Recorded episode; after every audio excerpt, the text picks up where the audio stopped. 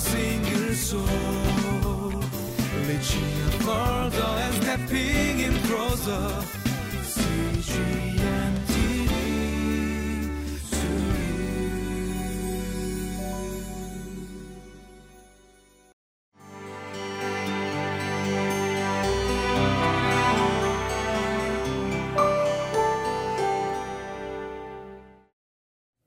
Welcome to Living Life. Uh, about a month ago, we had a new pastor come to our staff. And he asked us, uh, because he was coming from California to the Northeast, uh, he asked us about the winter. Uh, he had no idea what to expect, and he had to prepare for the uh, upcoming winter with clothing and all of that. Uh, so he said, Hey, what do you think is going to be the winter like this year in 2020? How do you think the winter is going to be?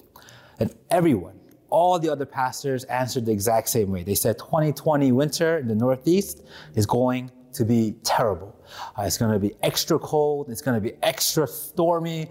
Uh, it's going to be just a terrible winter. It's not because we had any, you know, foreknowledge or not because we are weather experts. You know, we're none of those things. Uh, but we knew because it has 2020 in front of it, uh, that chances are is going to be really, really bad. Uh, because 2020 has been a very taxing and trying year for everyone. You know, with this pandemic going around affecting our lives, we had these, uh, these terrible fires on the West Coast, uh, crazy weather everywhere, economic turmoil, social upheaval, a great political unrest and this is all just happening in only in America. You know, if we went around the rest of the world, I'm sure it'd be a lot worse. We even had Tiger King. Do you guys remember that? Early in the pandemic, we had Tiger King.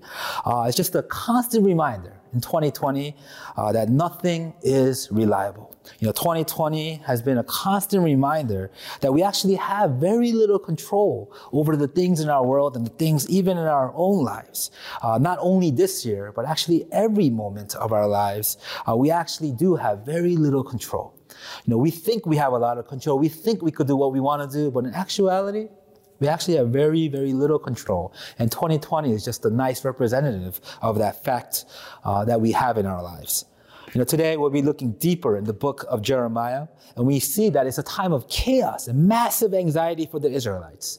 Uh, but even in midst of all of that, even in midst of foreign rule and oppression and persecution, uh, it shows us that there's actually one place where we can continue to place our faith and trust. Uh, in one place that will never ever uh, let us down? I'm sure you guys know that answer, but as we ponder on uh, the uncertainty of our lives and the little control that we have, uh, join me in reading today's passage.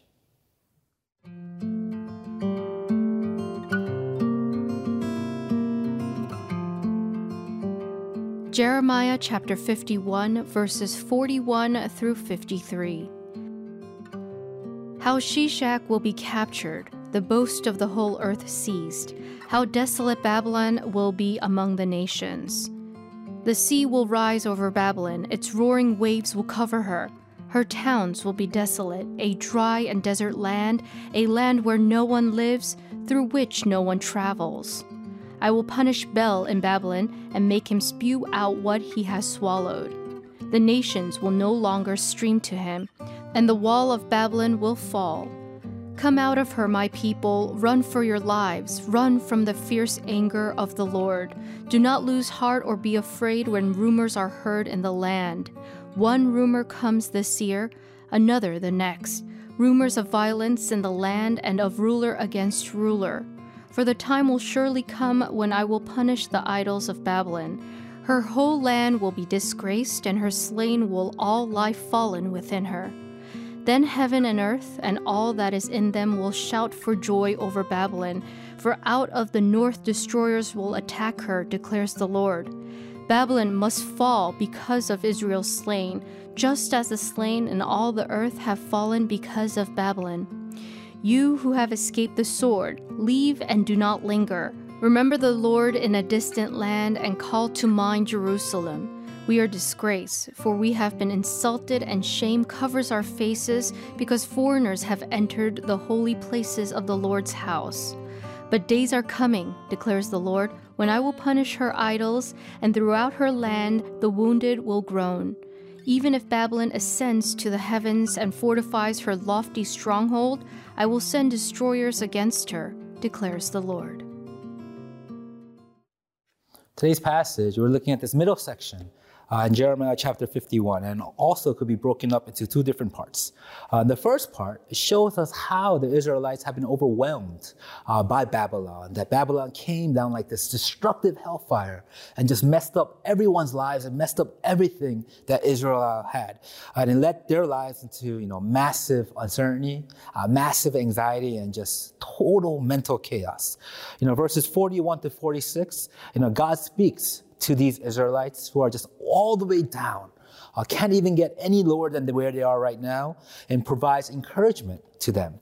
That these you know, seven verses or so is all about how God is encouraging and bringing hope to ostensibly hopeless situation. You know, it's not, it's very hard for us, uh, hard for me to not speak about the pandemic. You know, I want to ignore it. I want to forget about it. I don't want to deal with it. Uh, but it's so pervasive in our lives. It's hard for us to be able to ignore this. You know, when I watch TV shows about life uh, before COVID 19 and you see people like hugging and shaking hands, you see people in like concerts and in groups together. I'm just thinking like, wow, how is that even possible? What are they doing? And it just gives me anxiety uh, seeing people together like that.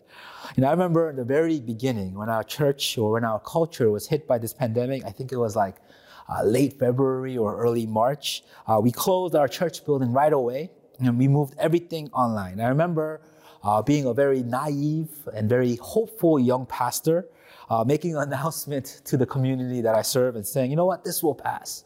Uh, this will pass. Right now, you know, we're closing our buildings, but don't worry, we're gonna have Easter service together right here in this building. And I remember making a huge deal out of this. Uh, so bold, uh, so foolish, so innocent, uh, such a long time ago. Uh, now that looking back, Easter, no way. I mean, we have Thanksgiving and Christmas coming up, and we're still like shaking our heads, and we have no idea what we're going to do. You know, because of all of this, it's very normal for us to feel discouraged. Uh, especially when we have so little control over everything that's happening. You know, it's normal to feel discouraged when things are not going according to our way or according to our plan. You know, all of these things that come to us, right? Whether we've lost a loved one or you've fired or, you know, all these things that you have saved and prepared, just you lose it in a moment's notice.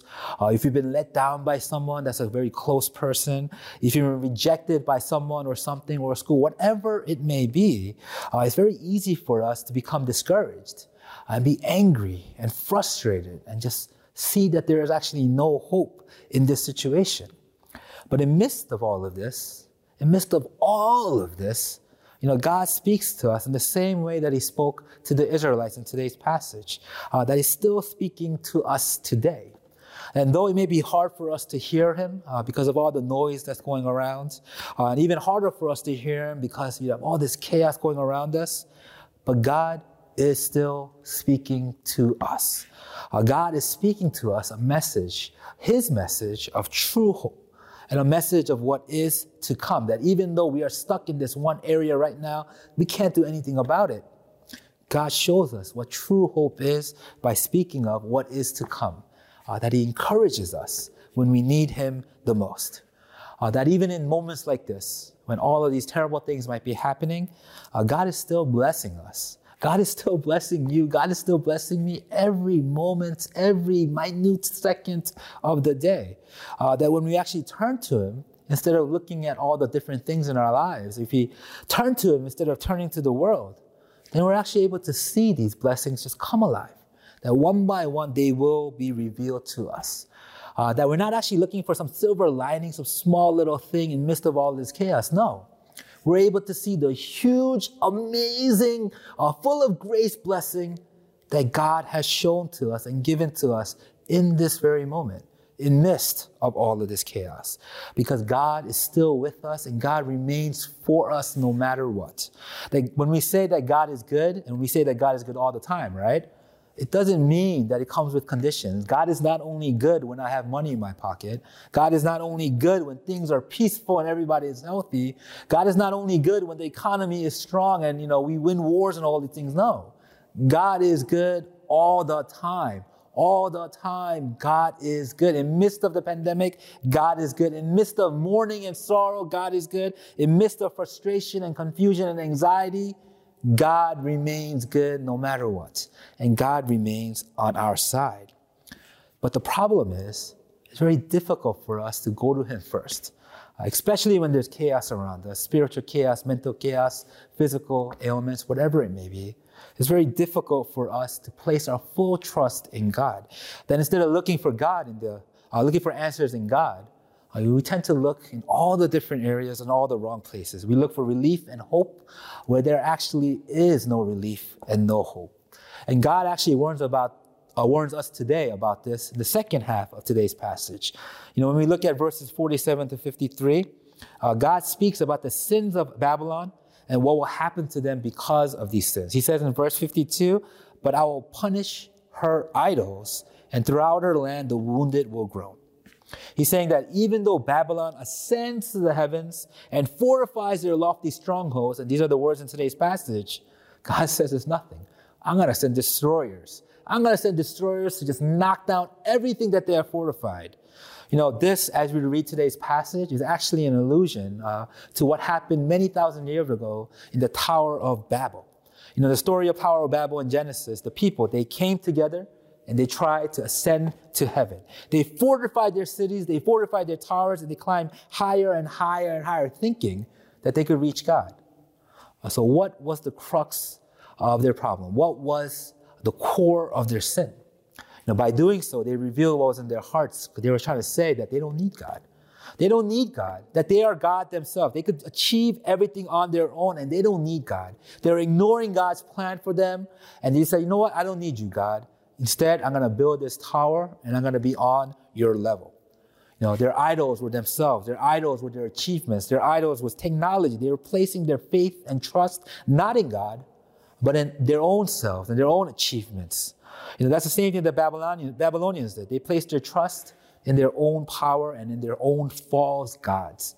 And because they did so, their fate was already set.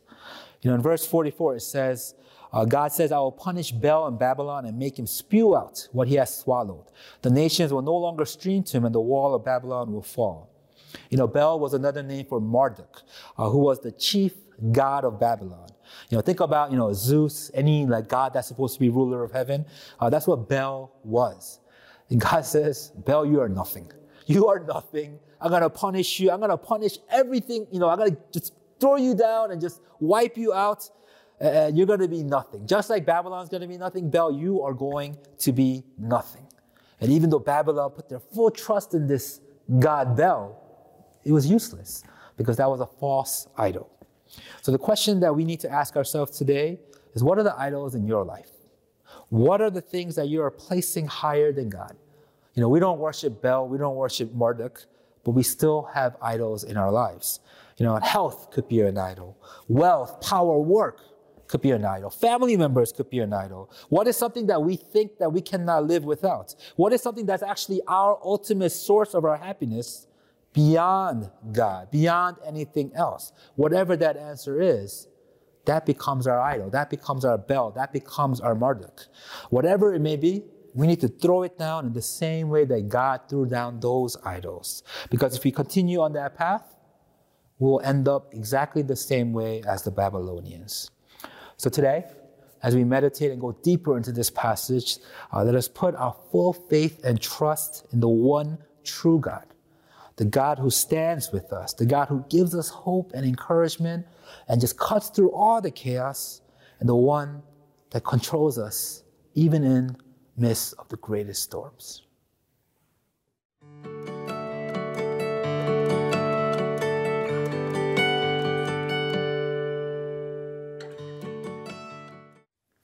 How do we know that God is faithful? How do we know that God is completely reliable? And how do we know that God stands with us? We know this because of his son, Jesus Christ, God incarnate, who came here for us, who died for us, and was raised from the dead for us. Uh, because of Jesus and because of his love, mercy, and promise, we know that God is always with us. Uh, so as we think about the cross of Jesus Christ, let's all come together and pray at this moment. Uh, dear Lord, we thank you for giving us today's message and showing us that even though we may say that we follow you and that we are Christians, that we too have idols in our lives. Uh, Lord, there are things that we turn to before we turn to you. There are things that we consider more important than you, that uh, we, there are things in our lives that we consider that we can't live without, uh, that is not actually you, Lord. You know, whatever those things may be, at this time, reveal them in our hearts. Uh, we might not be able to see them, we may be blind to them, but at this time, reveal those idols right now in our hearts and give us that strength and wisdom to be able to lay them down, uh, just the same way that you destroyed all those idols of Babylon. Uh, Lord, uh, be with us and bless us uh, throughout all this chaos and all the, everything else that's going on in this world. Uh, we know, Lord, that you will never ever leave our side. Lord, we thank you and we love you, and we pray all this in Jesus' name. Amen.